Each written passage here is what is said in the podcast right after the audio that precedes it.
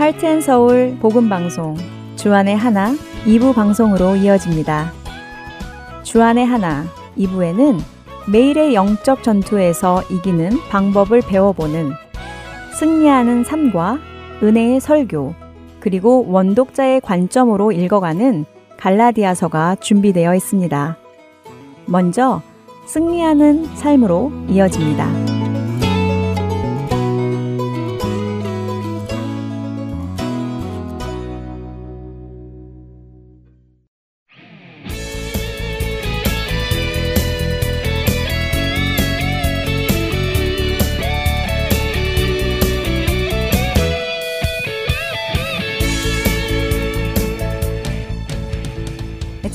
여러분 안녕하세요. 승리하는 삶 진행의 민경은입니다. 우리에게 있는 영적 전투에서 적과 맞서 싸우기 위해 성경은 우리에게 하나님의 전신갑주를 입으라고 말씀하십니다. 지난 시간에는 전신갑주의 첫 번째 장비인 진리의 허리띠를 살펴보았습니다. 옷을 입고 난 뒤 가장 먼저 하는 것이 허리띠를 동여 옷을 고정시키고 자세를 만드는 것입니다. 그 사람이 행동하도록 준비를 시켜주는 것이 바로 허리띠이지요. 우리 그리스도인이 행동하도록 준비시키고 자세를 고정시켜주는 것이 바로 진리의 말씀이기 때문입니다. 에베소서 6장 14절입니다. 그런즉 서서 진리로 너희 허리띠를 띠고 의의 호심경을 붙이고 한 사람이 서서 진리로 허리띠를 띈 후에는 의의 호심경을 붙이라고 하십니다. 호심경은 심장을 보호하는 장비인데요. 또한 가슴과 폐도 보호하지요. 폐는 우리로 숨을 쉬게 하는 기관이며 심장은 우리의 몸에 피를 공급하는 기관입니다. 적군으로부터 날아오는 화살이나 가슴을 향하는 창과 칼로부터 자신의 심장을 보호해주는 역할을 합니다. 심장이나 폐를 다치면 어떻게 될까요? 그 사람은 호흡을 할 수도 없고 몸에 피가 공급되지 않아 죽음에 이릅니다.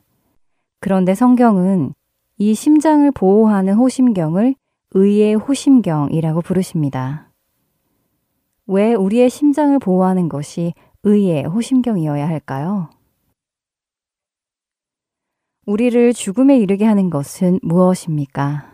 로마서 6장 23절은 죄의 삭시 사망이라고 말씀하시지요. 우리를 죽음에 이르게 하는 것은 바로 죄입니다. 죄가 우리 안에 들어오면 우리의 영혼이 숨을 쉴 수 없게 만들고 우리 몸에 영혼의 피가 흐르지 못하게 합니다. 그렇기에 우리는 죄가 없는 의로운 삶을 살아가므로 우리 영혼의 심장을 보호해야 하는 것입니다. 그러나 이 일은 우리의 힘으로는 가능하지 않습니다. 우리는 스스로 의롭게 될 수 없기 때문이지요. 고린도후서 5장 21절은 하나님이 죄를 알지도 못하신 이를 우리를 대신하여 죄로 삼으신 것은 우리로 하여금 그 안에서 하나님의 의가 되게 하려 하심이라 라고 하십니다. 죄를 알지 못하시는 예수님께서 친히 죄가 되셔서 죄값을 치르심으로 예수님을 믿는 모든 자는 그리스도 안에서 하나님의 의가 되었습니다. 그래서 우리는 이제 그분을 따라 의롭게 살 수 있게 되었습니다. 성도는 영적 전쟁을 하기 위해 의롭게 살아가므로 의의 호심경을 착용하여 자신의 심장과 폐를 지켜야 하는 것입니다. 진리의 허리띠와 의의 호심경을 착용한 후에 에베소서 6장 15절은 평안의 복음이 준비한 것으로 신을 신고 라고 하십니다. 이 말씀은 사실 이해하기가 쉽지 않습니다. 어떤 학자들은 이 의미를 평안의 복음을 전할 준비를 하라는 것으로 해석합니다. 그래서 세번역 성경이나 현대인의 성경은 평화의 복음 혹은 평화의 기쁜 소식을 전할 준비를 하십시오 라는 의미로 번역했습니다. 그러나 또 다른 학자들은 악과의 전투에 앞서서 복음이 주는 평안한 마음을 가지고 나가야 한다고 해석하기도 합니다. 복음이 주는 평안한 마음이란 이제 예수 그리스도를 통해 내가 하나님의 자녀가 되었다는 확신이며 죽어도 죽지 않고 다시 부활할 것을 믿는 마음을 의미하지요. 그렇기에 적과의 전투 앞에서도 두려워하지 않고 모든 것을 관장하시는 하나님을 신뢰하며 평안한 마음으로 전투에 임하라는 말씀이라는 것입니다. 전쟁을 할 때 마음가짐은 참 중요할 것입니다. 나 혼자 전투하는 것이 아니라 하나님 아버지께서 함께 하시고 성령 하나님께서 함께 하신다는 것을 믿고 신뢰한다면 두려운 상황에서도 우리는 두려워하지 않으며 평안의 신을 신고 전투에 임할 수 있을 것입니다.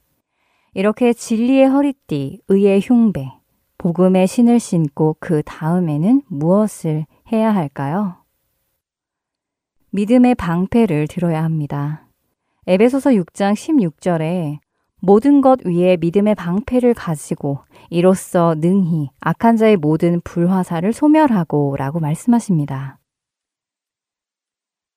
진리의 허리띠, 의의 흉배, 복음의 신.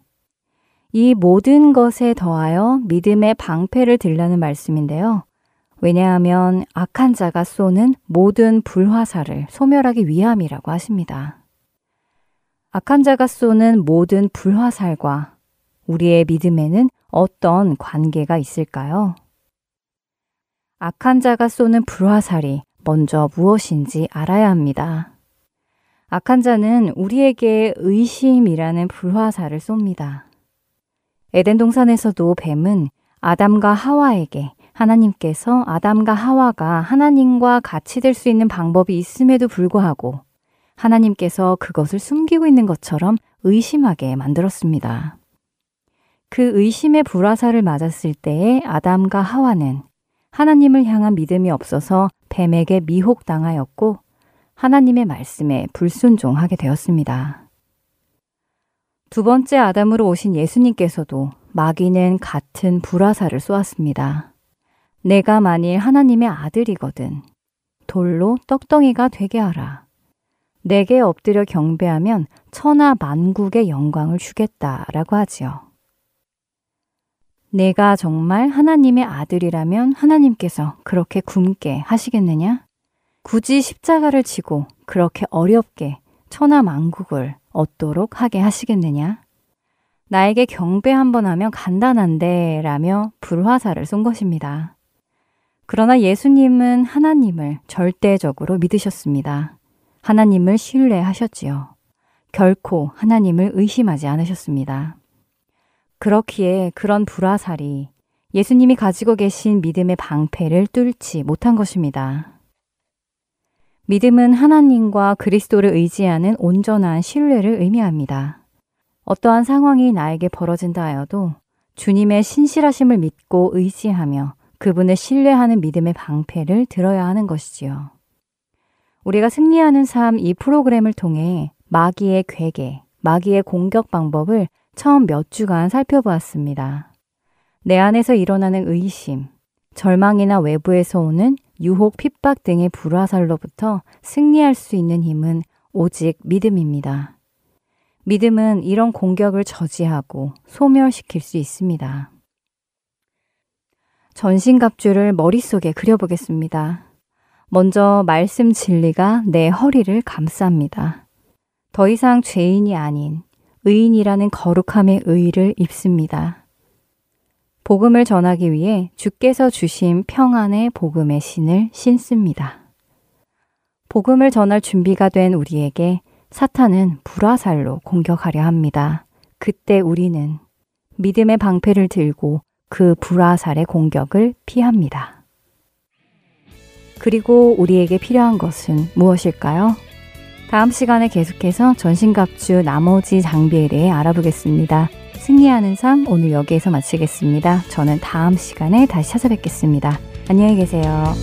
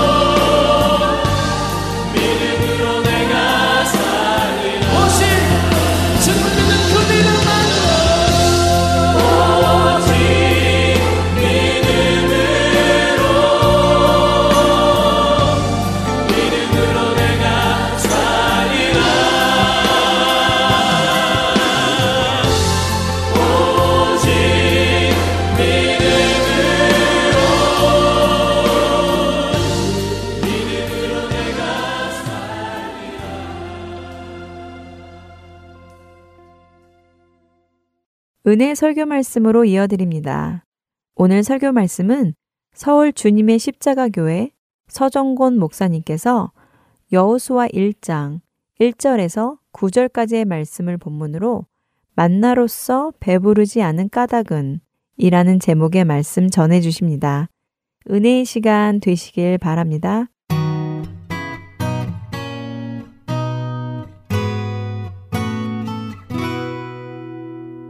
신앙생활 좀 오래 한 사람들은 어, 대놓고 말은 못하지만은 마음속에 고민이 있습니다.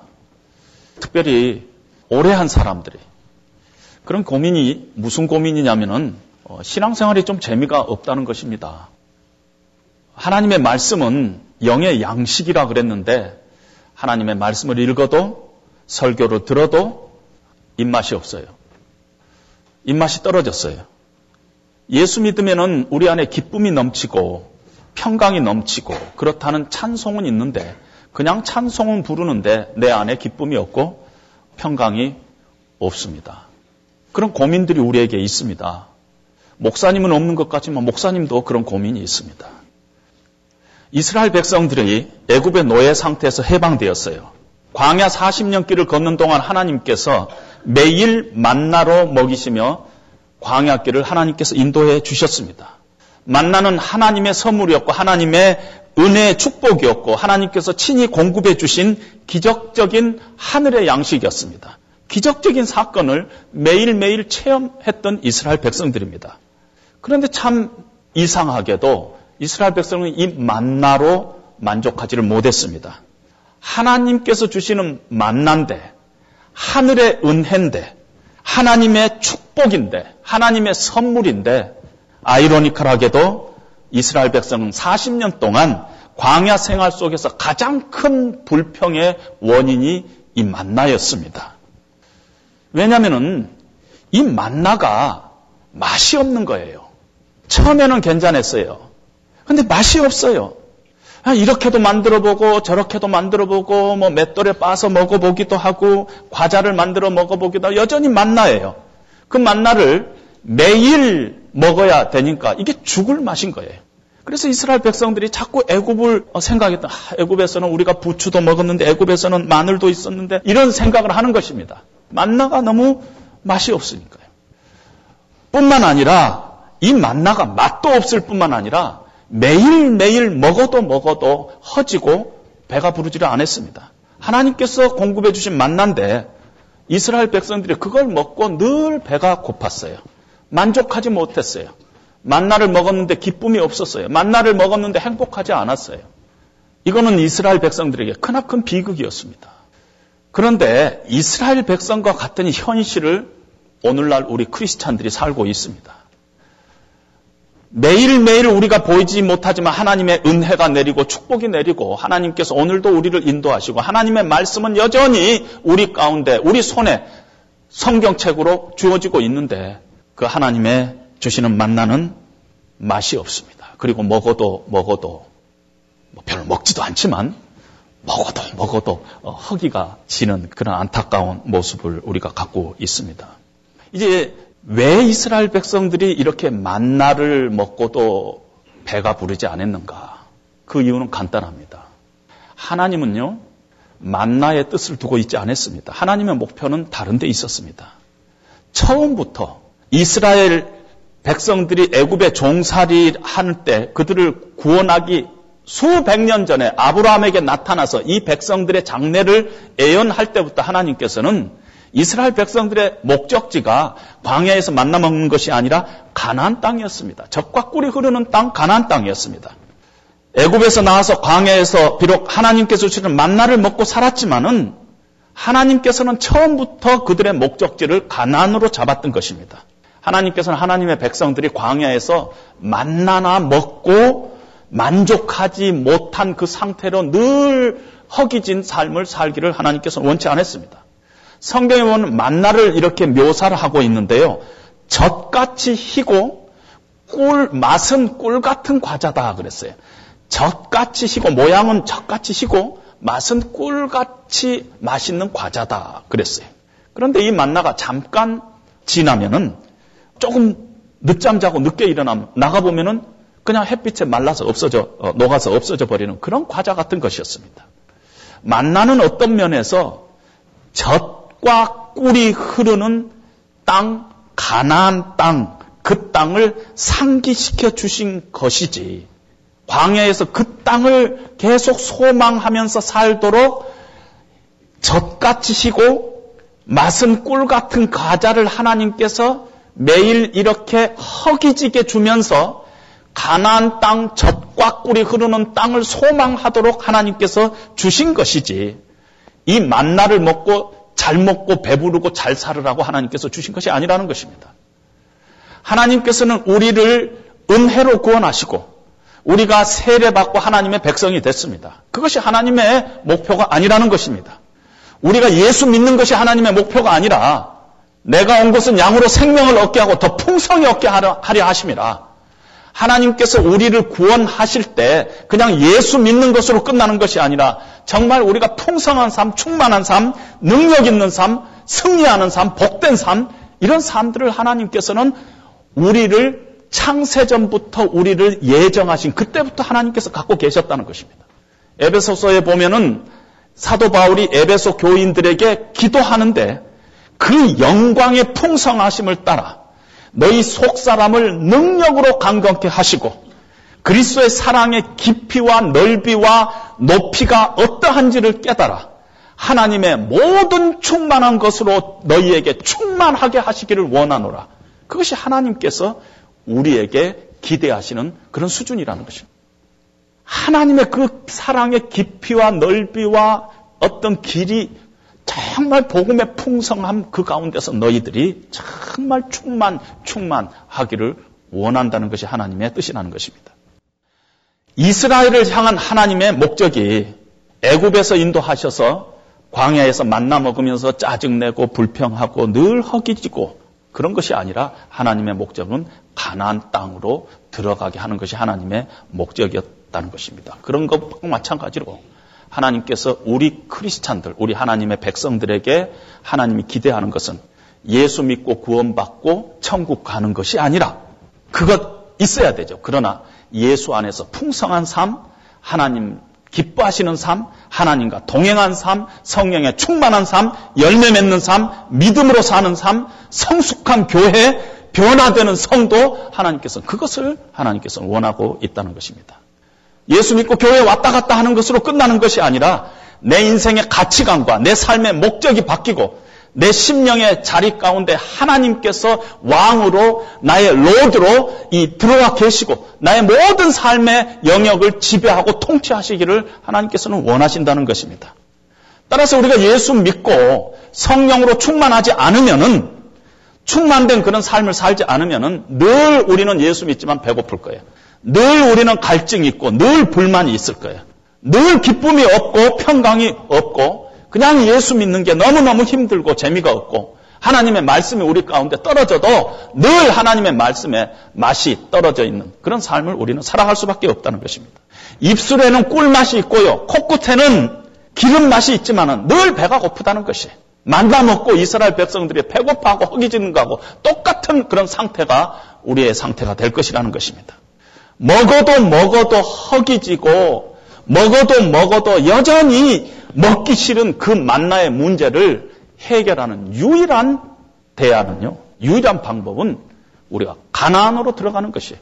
가난 밖에 광야에서 있는 한 절대 우리는 예수 믿고도 행복할 수 없다는 것입니다. 가난으로 들어가야 되는 것입니다. 하나님께서 이스라엘 백성을 애굽에서 인도에 내신 것은 가나안으로 들어가기 위한 것이었어요. 그 가나안 땅은 적과 꿀이 흐르는 땅에 하나님의 약속의 땅에 거기에 승리가 있는 땅에 신앙의 기쁨이 있는 땅에 그런데 그 가나안 땅은 그냥 걸어서 들어가는 땅이 아니에요. 그 가나안 땅은 7개 이방 족속들이 진을 치고 있고 여리고성이 버티고 있고 산제는 안악자손이 진을 치고 있고 정탐꾼을 통해서 조사해 봤더니 적군의 성읍은 견고하고 그들의 키는 장대하고 거인 같고 우리는 그들 앞에 서니까 메뚜기가 같은 그런 어떤 어, 이런 절박한 상황 가운데 놓여 있는 것이 가나안 땅이라는 것입니다. 그냥 걸어 들어갈 수 없어요. 가나안 땅은 반드시 전쟁을 치러서 들어갈 수 있는 땅이라는 것입니다. 어느 목사님이 애굽의 카이로에서 예루살렘까지 자동차로 운전하면서 거리를 쟀다 하는 것을 제가 책으로 읽었는데 480km였다 그렇게 얘기합니다. 여러분 지금도 자동차로 480km 하루 만에 가는 거리죠. 아마 그때 교통수단으로 보면 한 달이면 갈 수 있는 거리입니다. 근데 이스라엘 백성이 애굽에서부터 가나안 땅으로 가는데 40년간 걸렸어요. 지금 이스라엘 백성들이 이 가나안 초립에 지금 들어가기 직전에 요단강 앞에 서 있는데 여기 바로 40년 전에 왔습니다. 왜 40년 전에 와가지고 다시 광야로 돌아갔고 40년을 허비했느냐면은 싸움하기가 싫어서 그랬어요. 전쟁하기가 싫었어요. 적들이 두려웠어요. 하나님께서 약속하신 적과 꿀이 흐르는 땅이 앞에 있고 하나님의 약속이 있었지만 그 약속이 약속 같지가 않았어요. 어쩐지 믿어지지가 않았어요. 두려웠어요. 그래서 뒤돌아서서 도망쳤어요. 40년 전에 이 땅에 왔었어요. 그런데 아이고 무섭다. 아이고 안 되겠다. 돌아가자. 싸워봤자 우리는 어, 질 수밖에 없겠다. 그래가지고 돌아가서 한 달 만에 갈 수 있는 거리를 40년을 걸린 것입니다. 전쟁을 치러야만이 얻을 수 있는 땅이 가나안 땅이라는 것이 성경 하나님께서 전쟁은 내게 속한다 그랬어요. 그 말은 우리가 싸울 필요가 없다는 뜻이 아닙니다. 최종적인 승리는 하나님의 손안에 있지만은 싸워야 될 사람은 우리예요. 우리가 싸워서 이겼고 차지해야 될 그 일은 여전히 우리에게 어, 남아 있다는 얘기입니다. 여호수아서는 이스라엘 백성이 광야의 삶을 청산하고 가나안 땅으로 들어가서 싸우는 전쟁의 역사예요. 오늘날 우리 믿는 성도들을 위해서 우리가 매일매일 영적인 싸움을 싸울 수밖에 없는데 영적인 싸움에서 우리가 승리할 수 있는 그 비결, 승리할 수 있는 하나님의 그 약속들, 승리할 수 있는 하나님의 그 가이드라인들, 지침들을 오늘 여호수아서를 통해서 하나님께서 우리에게 오늘을 살고 있는 우리들, 영적인 하나님의 백성인 우리들, 영적인 가나안 땅에서 승리를 추구해가는 우리들, 오늘도 영적인 전쟁을 치러야만 하는 우리들에게 하나님께서 주시는 어, 말씀인 것입니다. 영적인 전쟁에서 우리가 승리하기 위해서 몇 가지 어, 준비가 필요합니다. 첫 번째가 준비예요. 준비가 필요해요. 이절에 보니까 너희는 일어나라 그랬어요. 성경에 일어나라 하면은 그냥 get up 아침에 일어나라 그런 뜻이 아닙니다. 준비하라는 거예요. get ready 하라는 것이에요. 신앙생활이라는 것은 그냥 마음의 소원으로 하는 것이 아니라 뭔가 준비해야 된다는 것이에요. 전쟁을 하는데 준비 없이 전쟁하는 사람들이 있겠어요? 결단하고 작정하고 준비가 필요하다는 것입니다. 마음을 강하고 담대하게 하라. 오늘 세 번이나 오늘 본문에 나오고 있어요. 마음으로 준비하고 결단하고 또 어, 작정하고 그런 어떤 준비, 마음의 준비도 있어야 된다는 것입니다. 여러분 세상에서 중요한 일들은 준비 없이 되는 일이 없습니다. 신앙생활도 준비가 없으면 우리는 구경꾼이 된다는 것입니다. 하나님의 역사는 준비되지 않고 뛰어갈 수 없습니다. 하나님의 역사는 준비하지 않고 가나안의 풍성함을 우리가 맛볼 수 없다는 것입니다. 하나님께서는 준비시켰어요. 그동안에. 지금 당장 준비하는 것이 아니라 지난 40년 동안 이스라엘 백성들을 가나안 땅에서 그들이 보기에는 허비와 낭비의 세월을 겪었지만 하나님께서는 그 기간을 사용하셔서 준비하셨어요. 신명기 8장에 보면 이 40년 동안 내가 너희를 광야길을 걷게 하는 것은 너희를 낮추게 하고 너희 조상들도 알 수 없는 만나를 내가 먹인 것은 너희가 사람이 떡으로만 살 것이 아니라 하나님의 말씀으로 살게끔 40년 동안 이스라엘 백성들을 낮추기도 하고 그러면서 하나님께서 아, 떡으로만 사는 게 아니구나. 하나님의 말씀으로 사는 거구나 하는 것을 준비시켰다는 것입니다. 이스라엘 백성들이 그래서 이제는 40년 후에는 능히 가나안 땅에 들어가서 전쟁을 할 수 있을 만큼 준비가 돼 있었습니다. 하나님께서는 지도자 여호수아를 준비시켰어요. 여호수아는 모세의 시종으로서 지난 40년 동안 페이스풀한 과거를 갖고 있습니다. 작은 일 속에서 하나님의 뜻을 발견하고 지도자인 모세에 대해서 성실하게 어, 섬겼던 그런 사람입니다. 출애굽기 민수기 신명기에 여호수아에 대해서 거의 27차례나 그 이름이 나오고 있습니다. 여호수아는 하나님의 말씀으로 무장됐어요. 하나님의 언약이 얼마나 신실한가, 그것이 어떻게 신실하게 이루어지고 있는가를 40년 동안 실제 체험했습니다.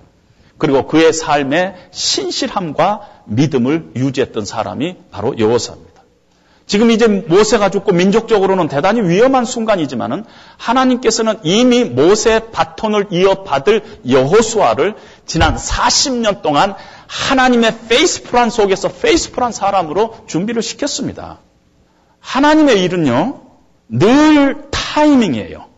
일정 기간 동안 페이스풀하게 준비하는 그 과정이 없이는 하나님께서는 하나님의 도구로 사용하지 않습니다.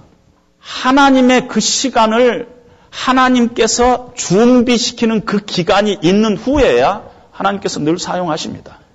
따라서 우리는 힘이 있고 시간을 낼 수 있을 때 우리는 준비해야 하는 것입니다. 특별히 하나님을 잘 섬기고 싶은 그런 열망이 여러분들 가슴 속에 있다면 하나님의 말씀으로 훈련되는 그 준비의 기간이 필요하다는 것입니다.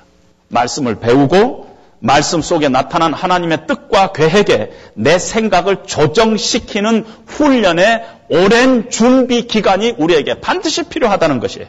하나님의 말씀이 내 생각 속으로 들어와서 나의 정상적이고 일상적인 생각의 실제가 되도록 우리는 준비해야 되는 것이에요. 어느 틈엔가 내가 말씀에 디펜드하고 나의 모든 삶의 실제적인 정황에서 하나님의 말씀에 의해서 내가 이렇게 움직이는 그런 삶으로 훈련되고 준비되는 기간이 필요한다는 것입니다. 그래서 언제부턴가 내 경험, 내 소견, 적당히 떠오르는 어떤 느낌, 사람의 소리, 어떤 욕망의 소리에 귀를 기우는 것이 아니라 하나님의 말씀이 내 삶의 모든 영역에 객관적인 판단의 기준이 되고 있는 상태로 우리는 훈련되고 준비돼야 한다는 것입니다. 그렇지 않으면은 우리 다 똑같아요. 그렇게 준비되지 않으면은 교회는 오래 다니지만 오래 다녀서 직분도 어, 맡았지만 하나님의 말씀으로 훈련되고 준비가 안 되면은 늘 요동하고 늘 흔들거리고 늘 두려워하고 늘 불신감 가운데 빠지고 하나님을 신뢰하지 못하고 결국은 다른 사람에게 상처 주고 교회 안에서 문제를 일으키는 사람으로 우리는 하나님 앞에 설 수밖에 없다는 것입니다. 그 목사도 마찬가지고 장로님도 마찬가지고 어느 누구도 다 마찬가지라는 것입니다. 따라서 하나님의 일을 하기 전에 하나님의 말씀으로 준비되는 학생이 우리 모두는 돼야 된다는 것입니다. 40대인 사람은 40대로 준비돼야 되고요. 50대는 준비된 50대로 하나님의 쓰임을 받아야 되고 60대는 준비된 60대로 쓰임 받아야 됩니다. 아, 목사님 지금은 너무너무 바빠가지고 나중에 은퇴하고요. 그때 가서 제가 시간 많을 때 성경 천만의 말씀이 안 속아요. 생각으로, 생각으로 우리 신앙생활 하는 게 아니라는 것이 준비의 기간이 필요하다는 것입니다. 말씀으로 훈련되고 준비가 돼야 하나님의 타이밍에 우리가 쓰임 받습니다. 두 번째로는 하나님께서 주신 땅으로 가라 그랬습니다. 너는 일어나 이 요단을 건너 내가 너에게 주는 그 땅으로 가라. 하나님께서 그렇게 얘기했습니다. 하나님께서 약속하시고 하나님께서 예비하시고 하나님께서 준비한 땅, the land I give. 하나님께서 주는 바로 그 땅에 가서 신앙생활 해야지. 엉뚱한 곳에 가서 신앙생활 하는 사람이 있어요. 가나안 땅에 가려면은요. 가나안 땅으로 가려면은 가나안 땅으로 가야 돼요. 왜 가나안 땅 아닌데 가서 신앙생활 하느냐는 것이 아무 땅이나 가는 게 아닙니다. 하나님께서 계획하시고 하나님께서 기뻐하시고 하나님께서 준비하신 곳 그 땅에 가면은 신앙의 승리가 있고 그 땅에 가면은 기쁨이 있고 그 땅에 가야지 행복이 있는 그 땅으로 가야 되는데 엉뚱한 땅에 가서 신앙생활 하는 사람들이 너무 많다는 거죠. 가나안 땅 아닌 곳에 가가지고 눈치 보면서 신앙생활 하다가 반토막이 났다는 것입니다. 가나안 땅으로 가야 돼요. 하나님이 기뻐하시는 땅. 이스라엘 백성들이 400년 동안 살았던 애굽 땅은 하나님이 주신 땅이 아니었어요. 이스라엘 백성이 40년 동안 지냈던 광야도 하나님이 주신 땅이 아니었어요. 신앙생활 엉뚱한 데 가서 낭비하는 거 안 됩니다. 하나님께서 주시는 땅, 가나안 땅, 철저하게 하나님이 기뻐하시는 곳이 이곳인가? 정말 하나님이 원하시는 일이 이것인가? 내가 내 인생을 다 바쳐서 일을 해야 될 그곳이 바로 나의 영적인 가난이 이 일인가? 늘 우리는 고민해야 된다는 것입니다. 정말 내가 서 있는 자리가 가난 땅인가? 아니면 엉뚱한 데서 내가 지금 서고 목사다 장로다 그러고 있는 것인가? What is my land? What is my 가난? 가난, 내 가난은 어딘가? 금년 한 해 동안 내가 내 신앙에 포커스를 할 그곳에서 나의 모든 것들을 쏟아야 될 신앙에 나, 나의 시간과 정력을 쏟아야 될 그 땅, 그 땅이 각자 다를 수 있다는 것이죠. 거기에 신앙에 포커스를 해야 됩니다. 세 번째로 가나안 땅은요. 말씀의 순종을 통해서 얻어지는 땅입니다. 8절에 보니까 이 율법책을 내 입에서 떠나지 말게 하며 주야로 그것을 묵상해 그 가운데 기록한 대로 다 지켜 행하라. 그리하면 내 길이 평탄하리라 내가 형통하리로다. 하나님께서 하나님의 말씀의 순종을 통해서 네가 승리하리라. 네가 풍성한 삶을 살리라. 네 신앙생활에 행복하리라 하는 약속을 하나님의 말씀에 순종에다 두고 있습니다. 말씀의 순종이 다른 것이 아니라 믿음이에요. 하나님의 말씀을 하나님의 말씀으로 받고 순종해 가는 것이 내 생각과 내 상식과 내 경험과 상황적으로 보면은 하나님의 말씀에 대치되는 것이 너무 많아요. 하나님의 말씀이 어느 때는 스투피드하게 느껴질 때가 많아요. 말도 아닌 말이 많아요. 성경에 보면은. 요단강이 철철 넘쳐 흐르고 있는데 장마철인데 너희가 요단에 이르거든 요단에 들어서라. It sounds silly, stupid. 홍수철인데 하나님 물이 언덕까지 지금 넘치는데요. 장마 지나와서 건너가면 안 될까요? 그때가 더 안전한데요. 얼마든지 우리 상식을 동원할 수 있다는 것입니다. 여리고 성 앞에서 하나님께서 이스라엘 백성들에게 말씀했어요. 여리고 성 주위를 매일 한 번씩 돌 때 엿새 동안 그리하라. How stupid. 말이 안 되는 얘기죠. 여리고 성 앞에서 적군들과 대치되고 있는데 가나안 땅에 들어가기 일보 직전에 하나님께서는 이스라엘 백성들의 군사들을 다 할례를 받으라고 했습니다. 눈앞에 적군들이 내다보고 있는데 군인들을 할례하면은 그게 전쟁하라는 얘기예요? 하지 말라는 얘기예요? 들판에 누워서 어떻게 전쟁하라는 얘기예요? 인간적으로 봤을 때, 전략적으로 봤을 때 이거는 상상할 수 없을 만큼 미련한 방법입니다. 상식에 맞지 않아요. 신앙생활에서 왜 우리가 기적을 체험하지 못하느냐 하면요. 늘 우리 마음속에 계산이 있어요. 내 경험 안에 plan B가 있어요. 항상 plan B가 있어요. 그런데 믿으면요. 어떤 때는요. 저질러 버리는 것이에요. 이것이 하나님의 말씀이다 하면은 그냥 저지르는 것이에요. 그러면은 하면서 깨달아지고 아 하면서 아 하나님께서 이렇게 인도하시구나. 이것이 믿음입니다. 여기서 저 문을 바라보면서 열려라 참깨. 믿음 아니에요. 그건 이 얘기죠. 이 얘기. 소설, 만화에서 나온 이 얘기예요. 믿음은 어떤 것이냐면은 이렇게 여러분 큰 건물에 보면 자동문이 있잖아요. 이렇게 가까이 가면 안 열려요. 어느 단계에 가서 탁 열면은 문이 탁 열리는 것과 같이 우리가 순종의 발걸음을 어느 순간에 디딜 때 자동문이 팍 열린 것 같이 하나님의 믿음의 세계가 우리 앞에 펼쳐지는 것입니다. 만약에 우리가 확실히 해가지고 우리가 발을 띄면은 그건 믿음이 아니죠. 그건 확률이죠. 믿음은 늘 그래서 갈등을 수반합니다. 믿음은 보이지 않은 것이에요. 보는 것으로 행하는 것이 아니에요. 하나님이 원하신 일이 무엇인가? 하나님의 말씀은 나에게 무엇을 지금 순종하라고 하는가? 그것이 때로는 갈등을 유발시킬 수 있다는 것이에요. 확률이 아니니까. 확신이 안 될 때도 있어요. 그러나 이것이 하나님의 말씀이니까 하나님의 말씀에 의지해서 그물을 내리리이다. 밤새도록 내가 한 마리도 못 잡았지만 말씀에 의지하여 그물을 내리리이다. 이것이 믿음이라는 것입니다. 영적 전쟁에서 우리가 승리하기 위해서는 가나안 땅의 풍성함을 맛보기 위해서는 하나님의 말씀의 순종이 반드시 따라야 합니다.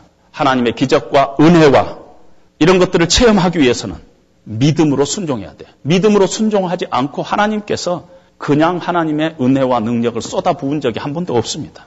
늘 하나님의 말씀에 순종하면서 내 삶의 주어가 자꾸 바뀌어야 해요. 내 생각에는 내 경험에는 그게 아니라 하나님은 어떻게 말씀하시는가 이걸로 바뀌어야 돼요. 40년 광야 생활 동안 이스라엘 백성들의 삶의 주어는 나였어요. 내가 못한다. 내가 배고프다.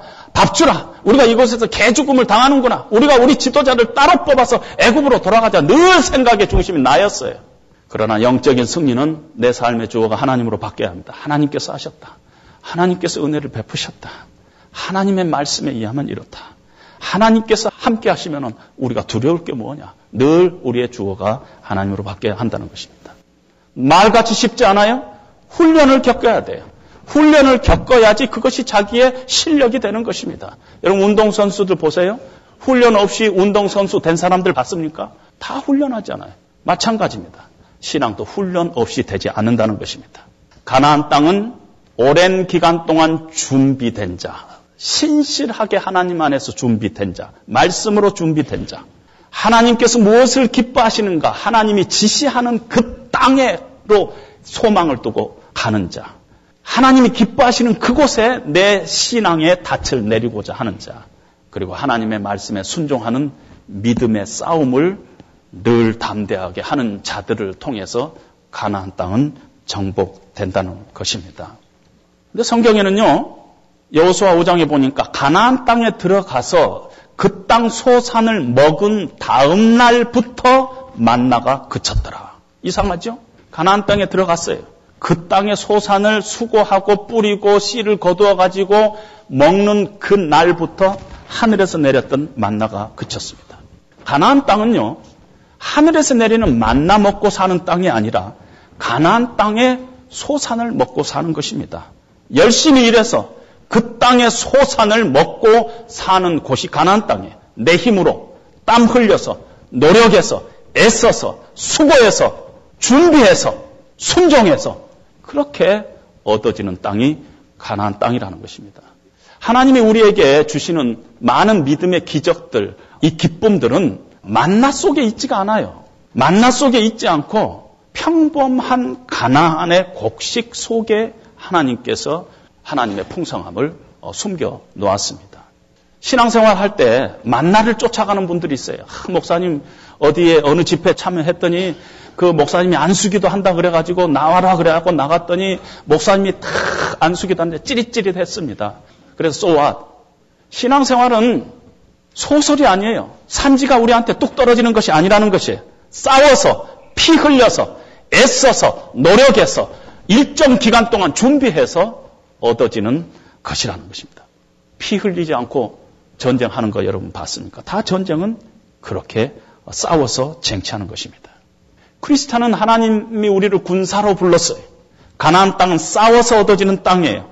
하나님께서 이미 주셨지만은 그 땅을 차지해야 할 책임은 우리에게 있습니다. 너희가 들어가서 이 산지를 차지해라. 하나님께서 우리로 차지하라고 했어요. 하나님 다 차지했으니까 너 걸어서 들어와라. 그렇게 얘기한 것이 아니라는 것입니다. 기적과 같은 만나 속에 있지 않고 평범한 가난의 곡식 속에 있습니다. 그래서 우리는 우리에게 주신 하루하루 이것이 우리에게 얼마나 중요한지 모르는 것입니다. 이 하루 속에서 하나님의 은혜를 발견하고 하루 속에서 하나님의 믿음으로 살아가고 오늘 하루를 감사하면서 살아가야 된다는 것입니다. 오늘도 예배를 참석하고 싶은 많은 사람들이 있는데 건강 때문에 참석하지 못한 사람들이 있어요. 그런데 하나님께서 오늘도 내게 건강 주셔서 이 예배 가운데서 하나님을 찬송할 수 있게 해주시니 감사합니다. 늘 하나님 앞에 하나님의 은혜 감사하면서 금년 한 해도 우리가 믿음으로 늘 결단하고 살아가는 것이 우리의 신앙의 가나안 땅에서의 핵심이라는 것입니다. 하나님의 은혜는요, 화려한 포장지에 포장된 선물로 우리에게 다가오지 않습니다. 하나님의 은혜는 보통 그로서리 백, 노란 그로서리 백에 담아서 우리에게 전달됩니다. 평범한, 매일 보는, 매일 만나는 평범한 노란 백을 통해서 우리에게 다가옵니다. 오늘 하루를 희생하면서 뜻있게 보내려고 생각하지 말고 오늘 하루 하나님께서 우리에게 주신 이 날을 최선을 다해서 성실하게, 신실하게 준비하고 훈련받고 말씀에 순종하고 기도하고 그럴 때 가나안의 축복이 우리 것으로 다가올 것입니다. 가끔 오래 신앙생활 하시는 분들이 어, 저에게 이렇게 이야기합니다. 목사님, 제가요 35년 전에 35년 전에 성경 공부 그때 했는데요. 그때 은혜 받았습니다. 저보다 나이가 많으니까 제가 말씀 안 드리지만 속으로는 그래서 어땠단 말이에요. So what? 근데 왜 지금은 안 하는 거예요? 35년 전에 뭐, 뭐, 무슨 얘기예요? 은혜의 현재성. 은혜는 오늘 현재 받지 않은 옛날 기억은 쓸데없는 거예요. 오늘 은혜 받아야 돼요. 대학교 다닐 때 무슨 학생 뭐 모임에서 성경 공부다 그게 아니라는 것이에요. 교회에서 여러분들에게 제공하는 여러 가지 영적인 훈련들에 여러분들이 단마음으로 참여하시기 바랍니다. 교회를 위해서가 아니라 여러분들의 신앙을 위해서입니다. 반드시 여러분들은 하나님의 말씀으로 훈련받고 준비되고 그래서 하나님 앞에 쓰임 받고 그래서 가나안 땅에 하나님께서 약속하신 그 행복한 크리스찬의 삶, 승리하는 삶 누리시는 축복이 저와 여러분들에게 함께 하시기를 주님의 이름으로 축원합니다.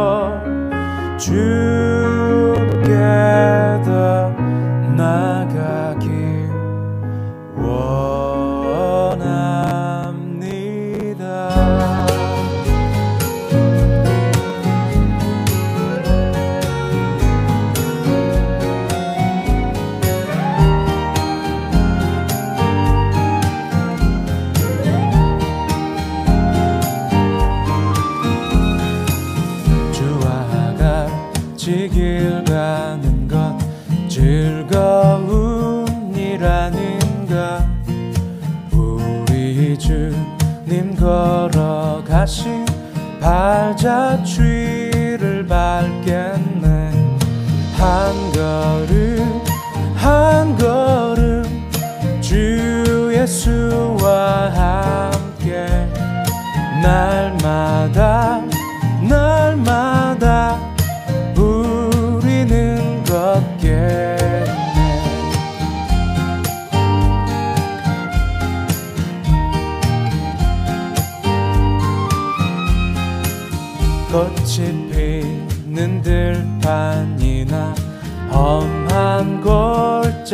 아니라도 주가 인도하는 대로 주와 같이 걷겠네. 한 걸음 한 걸음 주 예수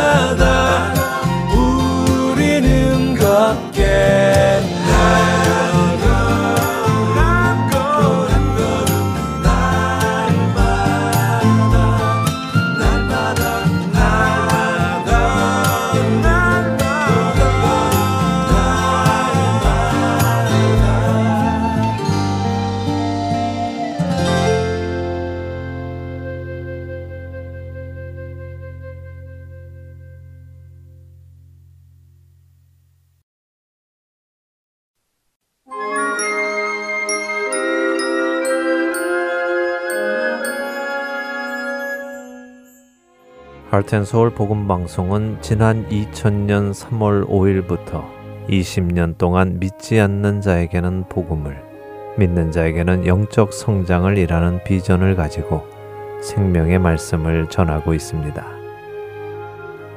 이 귀한 사역은 여러분의 기도와 후원으로 이루어집니다.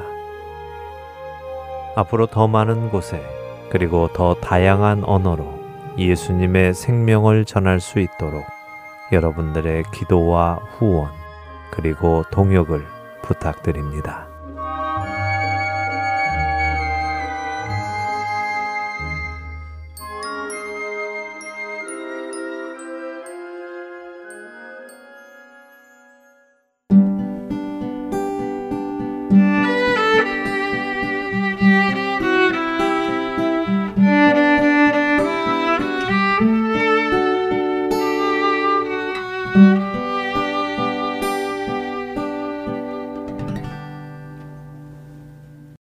계속해서 원독자의 관점으로 읽어가는 갈라디아서 보내드립니다.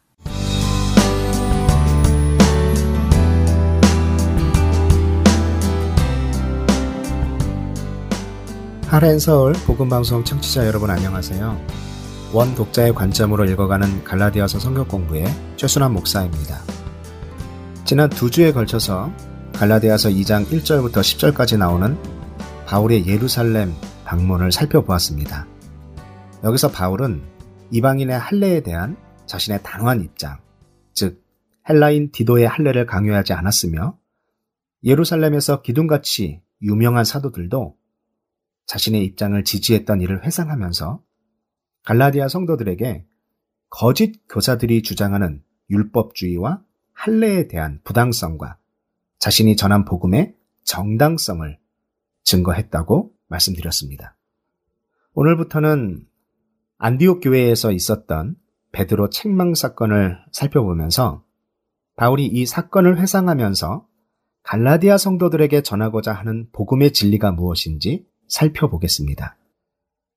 먼저 갈라디아서 2장 11절 말씀부터 한 절씩 읽으면서 설명해 드리도록 하겠습니다. 게바가 안디옥에 이르렀을 때에 책망받을 일이 있기로 내가 그를 대면하여 책망하였노라. 바울은 게바, 곧 베드로가 안디옥에 이르렀을 때에 그의 면전에서 공개적으로 그를 책망했다고 말합니다. 사실 베드로가 안디옥에 언제 방문했는지에 대해서는 학자들마다 다양한 의견들이 있지만 크게는 사도행전 15장에 나오는 공의회 이전 방문과 공의회 이후 방문으로 나누어집니다. 두 의견 모두 나름대로 근거와 타당성이 있는데 여기서는 자세히 비교하며 다루지는 않겠습니다. 저는 개인적으로 갈라디아서 2장 1절에 나오는 예루살렘 방문을 사도행전 11장에 나오는 예루살렘 기근 때 바울이 방문한 일과 연결하기 때문에 베드로의 안디옥 방문은 공의회 이전에 발생했을 것이라 생각하고 있습니다.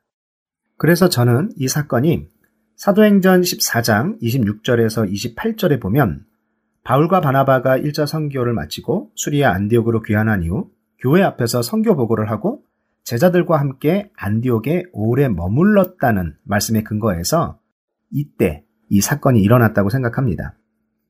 그런데 청취자 여러분, 그리스도인이라면 다른 사람의 잘못에 대해 공개적으로 비판하기보다는 조용히 개인적으로 다가가 그를 권면하는 것이 더 지혜롭지 않을까요? 그런데 바울은 왜 베드로를 공개적으로 책망하고 그렇게 책망한 사건을 갈라디아 성도들에게 언급하고 있을까요? 이 사건을 언급함으로 인해 바울이 갈라디아 성도들에게 말하고 싶은 메시지가 무엇일까요? 저는 이 질문에 대한 답을 이해하는 것이 이 사건의 의미를 이해하는데 가장 중요한 점이라 생각합니다. 우선 바울은 왜 이 사건을 갈라디아 성도들에게 언급했을까 생각해 보겠습니다. 저는 그 이유는 이전 강의에서 잠깐 말씀을 드린 대로 거짓 교사들이 바울의 과거 행적과 몇 가지 사건에 대해 갈라디아 성도들에게 변질되고 왜곡된 내용을 전달했기 때문이라고 생각합니다. 그 거짓 교사들은 바울이 가진 사도직의 정당성을 훼손시키고자 했습니다. 그래서 그들은 그리스도를 만나기 전 핍박자였던 바울에 대해서 갈라디아 성도들에게 이야기하면서 바울을 믿지 못할 사람으로 만들었을 것이고 베드로가 안디옥을 방문했을 때 일어난 이 사건에 대해서도 변질되게 이야기해서 바울이 예루살렘에 있는 사도들과 관계가 좋지 않고 수제자라 할 수 있는 베드로에게 함부로 행동했다는 식으로 사건을 왜곡했을 것이라 생각합니다. 그래서 바울은 이 사건의 내막을 직접 자신의 입으로 정확한 사실을 설명함으로 인해 자신이 베드로를 책망할 수밖에 없었던 이유가 무엇이고 이 사건을 통해 갈라디아 성도들이 가져야 할 복음의 진리가 무엇인지 말하고 싶었다고 생각합니다. 이 바울의 이야기를 들은 갈라디아 성도들은 베드로와 같은 유명한 사도라도 잘못한 것이 있으면 대놓고 책망하는 바울을 보며 하물며 자신들이 잘못한 것이 있을 때 책망받는 것은 당연한 일이고 그 누구라도 복음의 진리에 위배되면 책망받을 수 있다는 사실을 깨달았을 것입니다. 그리고 정말 바울은 사람을 두려워하거나 사람을 기쁘게 하는 사람이 아니라 오직 그리스도의 계시만 따르는 사람임을 더 확실하게 알게 되었을 것이라 생각합니다. 그런데 도대체 무슨 일이 있었던 것인가요? 12절 말씀을 계속 읽겠습니다. 야고보에게서 온 어떤 이들이 이르기 전에 게바가 이방인과 함께 먹다가 그들이 오매 그가 할례자들을 두려워하여 떠나 물러가매. 여기서 말하는 어떤 이들이 구체적으로 누구인지, 왜 안디옥에 왔는지, 야고보와는 무슨 관계인지는 본문에서 설명하고 있지 않아서 잘 모르겠습니다. 다만 여기서 알 수 있는 것은 베드로가 이방인과 함께 먹다가 그들이 오매 할례자들을 두려워하여 물러갔다는 것입니다. 이 구절을 좀 더 자세히 살펴보겠습니다. 그 전에 또 헬라어에 대해서 말씀드려야 할 것 같은데요. 헬라어 시제는 상당히 복잡합니다. 하지만 몇 가지를 알게 되면 성경을 생동감 있게 해석하는데 많은 도움이 됩니다. 헬라어 시제 중 미완료형 시제가 있는데요. 우리말 시제에는 없습니다. 이 시제는 습 관과 반복의 개념으로 쓰이기도 하고 어떤 경우에는 동작의 시작을 나타날 때 쓰이기도 하는데요. 12절에서 두 용법이 다 쓰였습니다.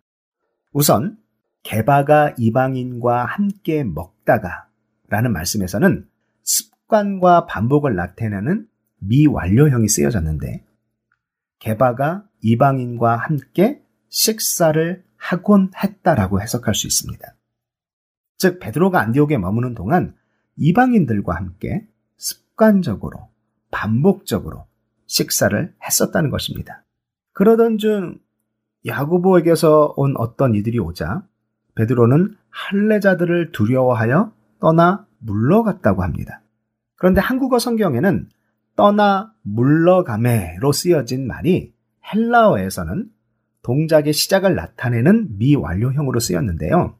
우선 물러가매로 쓰인 헬라어 휘페스텔레는 아래로 떠나다, 끌어내리다, 움츠리다, 뒤로 물러가다 라는 의미를 가지고 있습니다.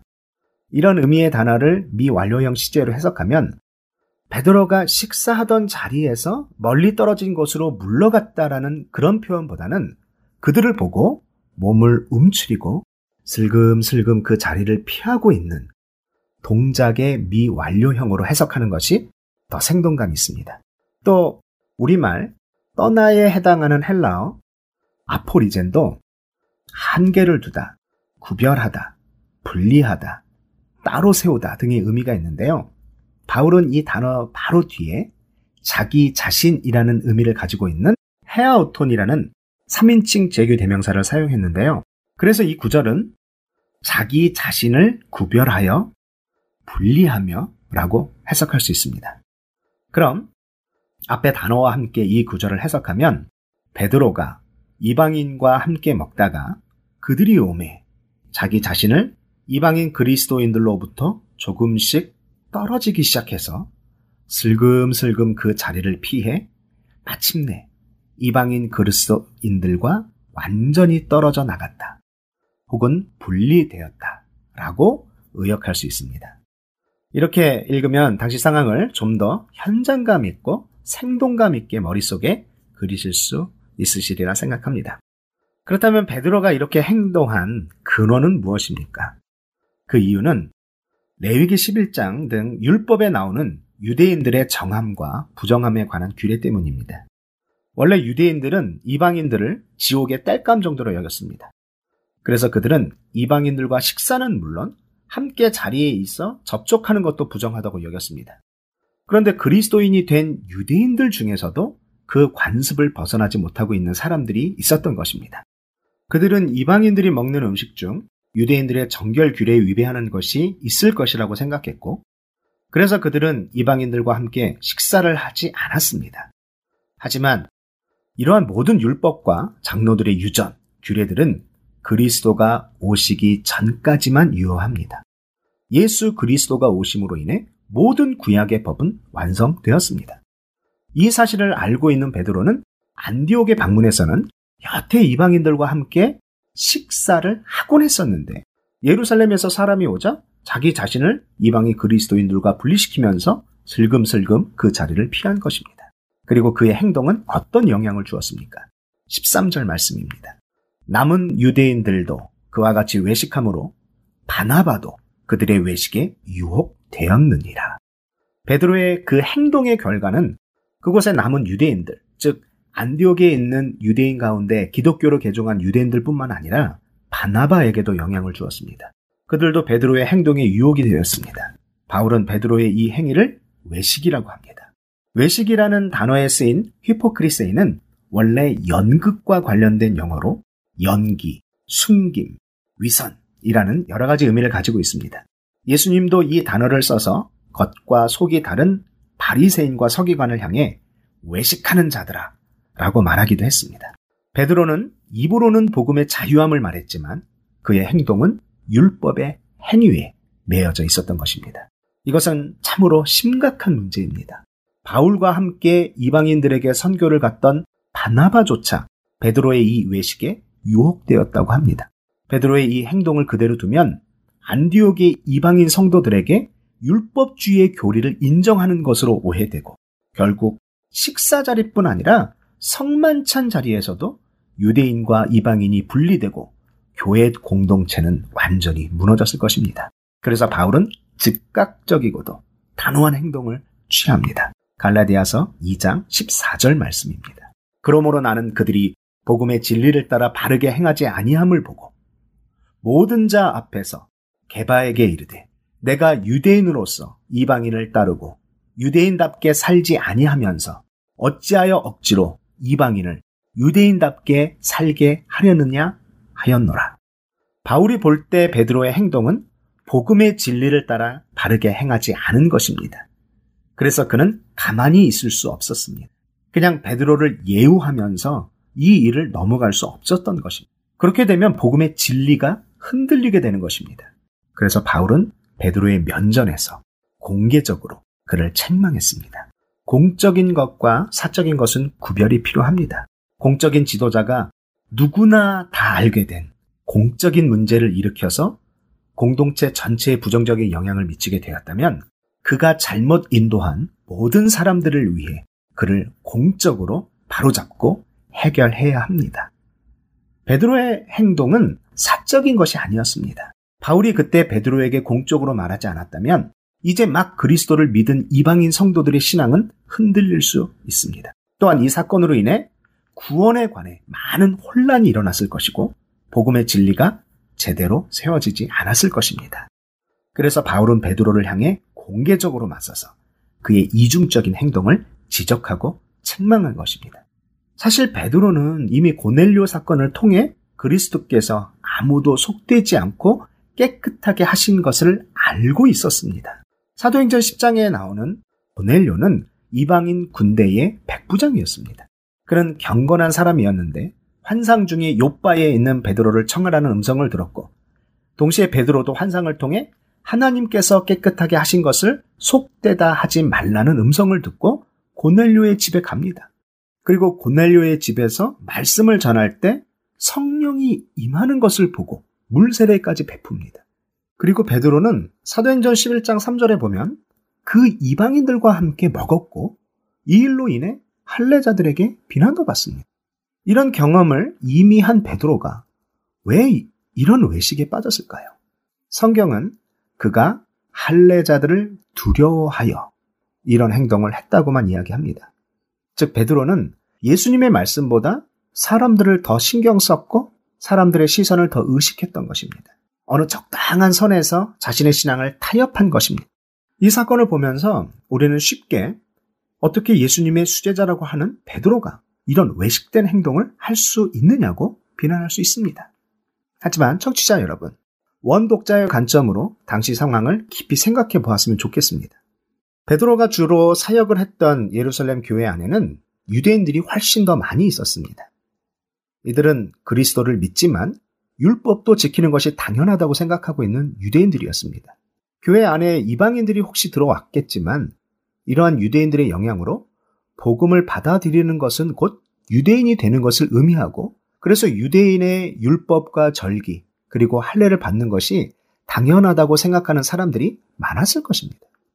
사실 베드로를 비롯한 사도들은 유대인을 대상으로 복음을 전했기 때문에 이방인 그리스도인들이 고민하는 율법이나 할례 문제에 그렇게 많은 신경을 쓰지는 못했을 것입니다. 또 그들은 유대인들의 삶과 의식의 근간이라고 할 수 있는 율법에 대해서도 완전히 자유하기는 어려웠을 것입니다. 그래서 아직까지 율법의 잔재에서 완전히 벗어나지 못했던 것도 무리는 아니라고 생각합니다. 물론 베드로의 행동을 변호하는 것은 아닙니다. 제가 드리고 싶은 말씀은 우리가 쉽게 베드로의 행위를 비난할 수 있지만 가만히 생각해 보면 우리도 베드로와 같은 입장에서 베드로와 같은 행위를 할 수 있는 가능성을 많이 가지고 있는 사람들이라는 것입니다. 베드로는 대부분 유대인들과 접촉하고 함께 사역하면서 다시금 자신의 익숙한 문화에 젖어버렸습니다. 그는 이방인도 구원을 얻고 이방인에게 성령을 베푸시는 하나님을 경험하기는 했지만 이방인들과의 접촉이 바울처럼 많지 않아서 점점 이 사실이 그렇게 크게 각인되지 않았을 것이고 유대인들과의 삶 속에서 조금씩 잊혀져 갔거나 그 신선함이, 그 충격이 무뎌졌을 것입니다. 그러다가 안디옥에 와서 다시금 그 사실이 기억나고 회복되어서 이방인들과 식사를 할 수 있었지만 이것이 복음과 얼마나 큰 연관을 가지고 있는지 바울만큼 깨닫지 못하고 있었을 것입니다. 우리에게도 새벽 예배, 통성 기도, 성찬 참여 조건, 세례 혹은 침례 방법 등 한국인 또는 교파와 교단에 익숙한 전통과 문화가 있습니다.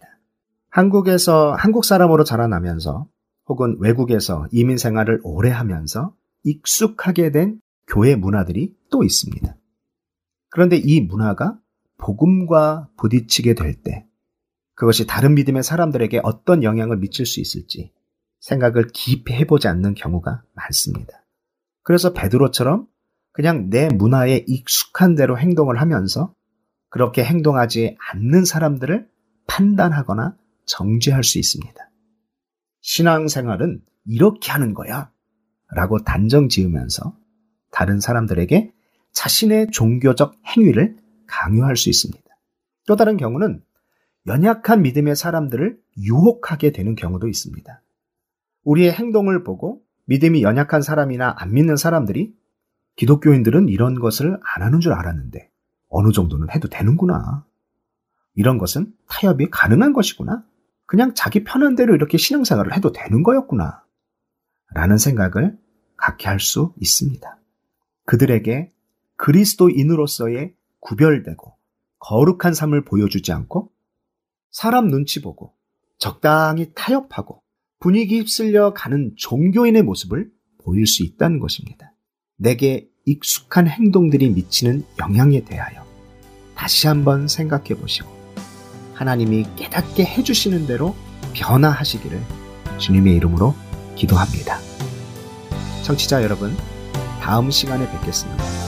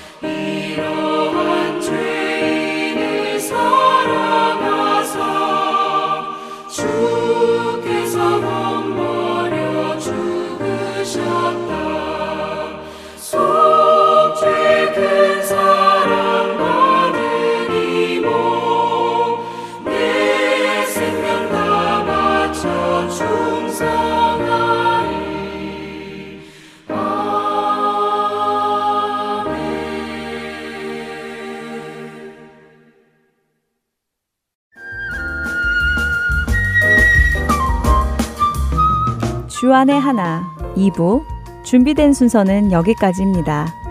함께 해주신 여러분께 감사드립니다. 다음 시간에 뵙겠습니다. 안녕히 계십시오.